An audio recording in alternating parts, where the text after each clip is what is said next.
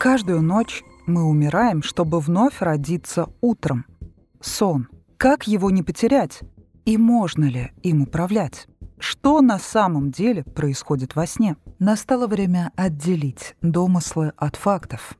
На вопросы отвечает сомнолог Анастасия Клиновская.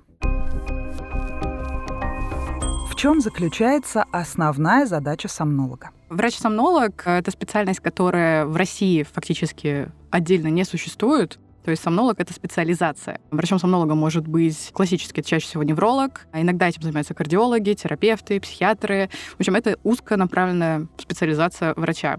Врач-сомнолог занимается нарушениями а, непосредственно сна, да, во всех его стадиях, то есть на стадиях засыпания, во время сна непосредственно и после пробуждения. К сомнологу обычно обращаются пациенты, которых беспокоит э, бессонница, храп, э, какие-то движения в ночи, частые пробуждения. То есть, в принципе, со всеми вот этими жалобами люди впоследствии обращаются к сомнологу. Является ли сомнология ответвлением неврологии? В какой-то степени да, потому что, в принципе, сон — это продукция нашего головного мозга, да, неврологи занимаются заболеванием нервной системы, то есть работой головного мозга и периферической нервной системы. А, но поскольку как говорю, в нашей стране это никак не регламентируется. Основная задача, что должен быть именно врач, а, имеющий диплом, который решил узко заняться нарушениями сна.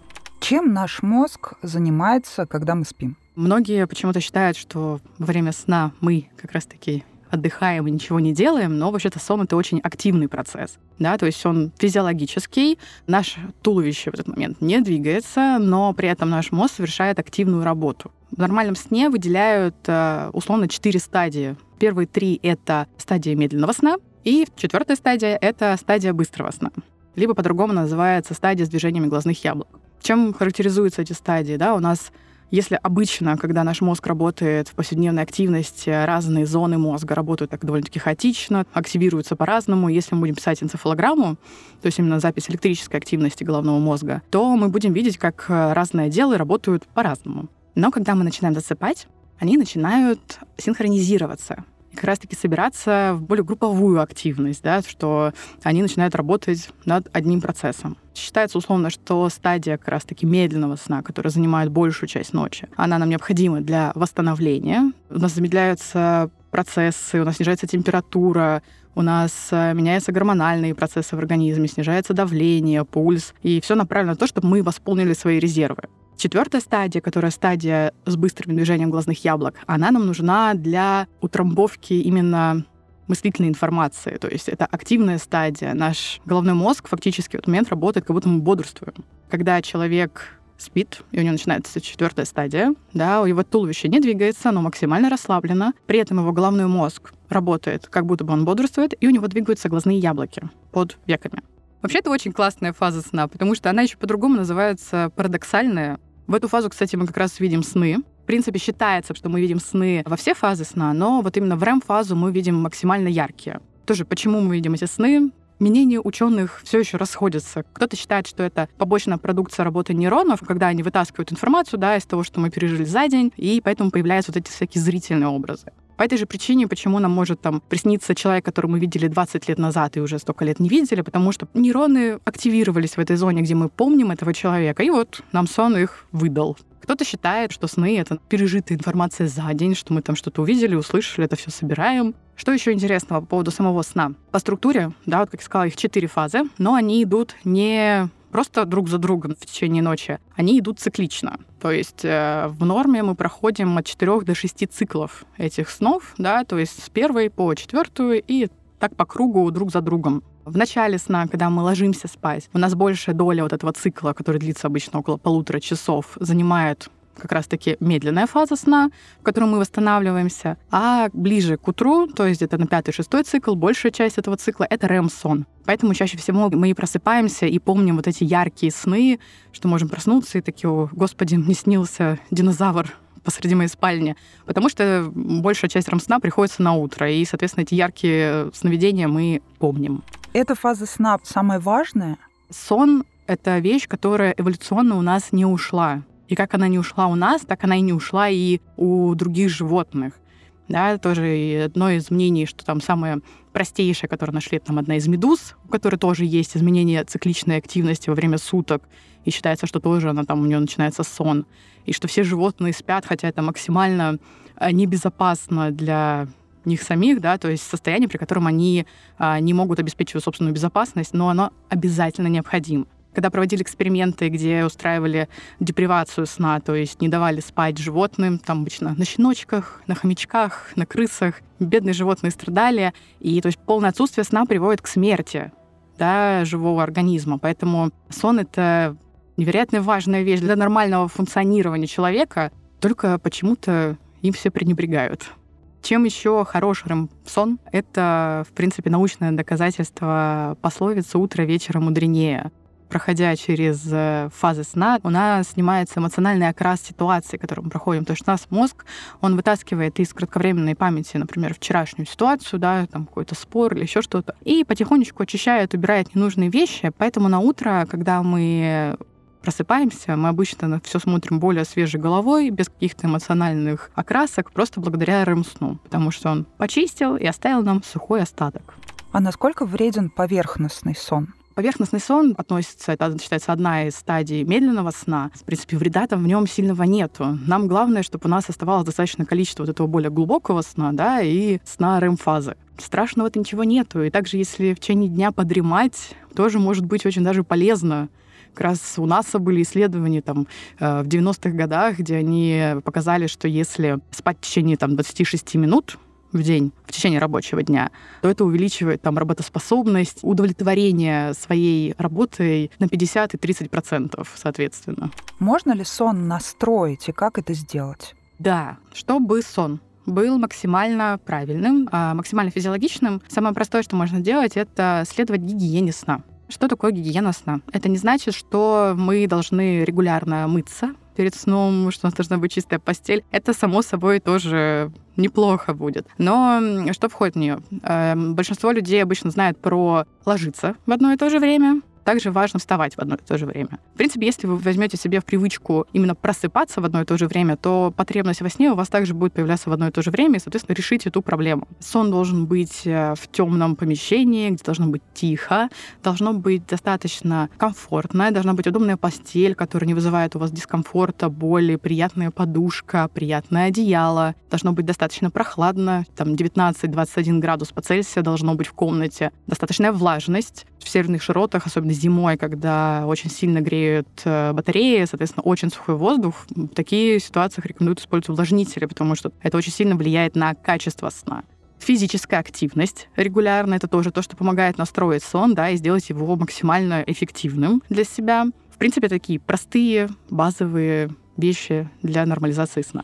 Что такое осознанный сон? Осознанные сновидения — это, считается, такие сновидения, при которых вы осознаете, да, что вы спите и можете управлять. То есть там полетать, э, там, сделать себе огромные руки, построить себе замок, кучу денег на счету. Все, что вы можете сделать в пределах своего сна с помощью своего сознания. Считается, этому даже можно научиться, да, есть для этого специальные очки, которые как раз реагируют на REM-фазу сна, при которых у нас двигаются глазные яблоки, подает э, сигнал лампочками, что они загораются, и, как бы, по идее, во сне ты видишь вот этот свет, понимаешь, что, ага, я сплю, и можешь э, научиться управлять своим сном. Точки зрения продуктивности и эффективности это особо ну, никак не помогло. То есть э, единственное, это как вариант развлечения. Пока что не нашли какого-то интересного применения такому понятию, как вот осознанное сновидение, но вот как вариант развлечения, что ты можешь управлять своим сном и делать с ним все, что хочешь, это здорово. И также это может быть одним из способов справления с э, повторяющимися кошмарами, да, когда у людей после, например, ПТСР а, снятся повторяющиеся кошмарные сны. Если вы осознаете, что вы во сне, сделайте вот так вот, и обычно после этого тоже кошмары проходят. А насколько система питания важна для качественного сна? В принципе, четких рекомендаций по поводу там, какого-то питания, чтобы сон был более эффективный, их нету. Всегда есть ну, простые базовые правила. Не наедаться перед сном, потому что организм будет занят пищеварением. В принципе, а, если есть какие-то другие заболевания, это тоже может усугублять их. Также не стоит ложиться голодным, потому что тоже сон может быть более поверхностным, тяжелее может быть заснуть, просто потому что организм понимает, что вы его не накормили. Насколько опасна бессонница? Бессонница как раз-таки опасна тем, что страдают наши остальные органы и системы. Да? Если а со стороны головного мозга все обычно себе представляют, что там чувство заторможенности, труднее с памятью, труднее с концентрацией внимания. Основная эта проблема, что бессонница может влиять на иммунную систему, на эндокринную систему, сердечно-сосудистую систему. В общем, практически на все системы организма влияет нарушение сна. Как раз потому, что у нас не происходит фазы глубокого сна, да, и не происходит нормального восстановления для организма. Поэтому бессонница, в принципе, губительна. Даже в какой-то момент э, книга рекордов Гиннесса перестала участвовать и перестала записывать рекорды на самую продолжительную бессонницу, потому что это приносит огромный вред. Если человек не в состоянии сам справиться с этой проблемой, то в каком случае уже стоит прибегать к медикаментозному лечению? Медикаментозное лечение, в принципе, должен назначать врач. То есть самостоятельно в идеале не использовать препараты, даже самые простые, которые продаются в аптеке без рецепта, потому что все-таки нужно разобраться с самой проблемой, которая приводит к нарушению сна. Потому что не все заболевания, связанные с нарушением сна, могут лечиться препаратами. Иногда подходит, например, психотерапия. Да, проходит именно просто поправить гигиену как раз-таки проверить место, где ты спишь, э, исправить все неправильные моменты, и сон нормализуется сам собой волшебным образом. А так именно медикаментозная терапия, которая прямо относится к снотворным, да, э, ее используют именно при остром нарушении сна, то есть при острой бессоннице, когда, например, у человека что-то произошло в его жизни, какая-то психотравмирующая ситуация, он переживает, нервничает, и, соответственно, у него нарушается сон. Это естественно. И вот если ему нужна помощь в этот момент, тогда можно использовать препараты. Но они используются только коротким курсом, используются только после назначения врача. И они как раз-таки помогают, чтобы не появилось патологическое отношение ко сну, чтобы человек не начал бояться кровати, что вот он лежит и не страдает и не может уснуть, потому что так формируются вот эти дисфункциональные убеждения в отношении сна. Соответственно, это патологический круг, чтобы сформировать бессонницу.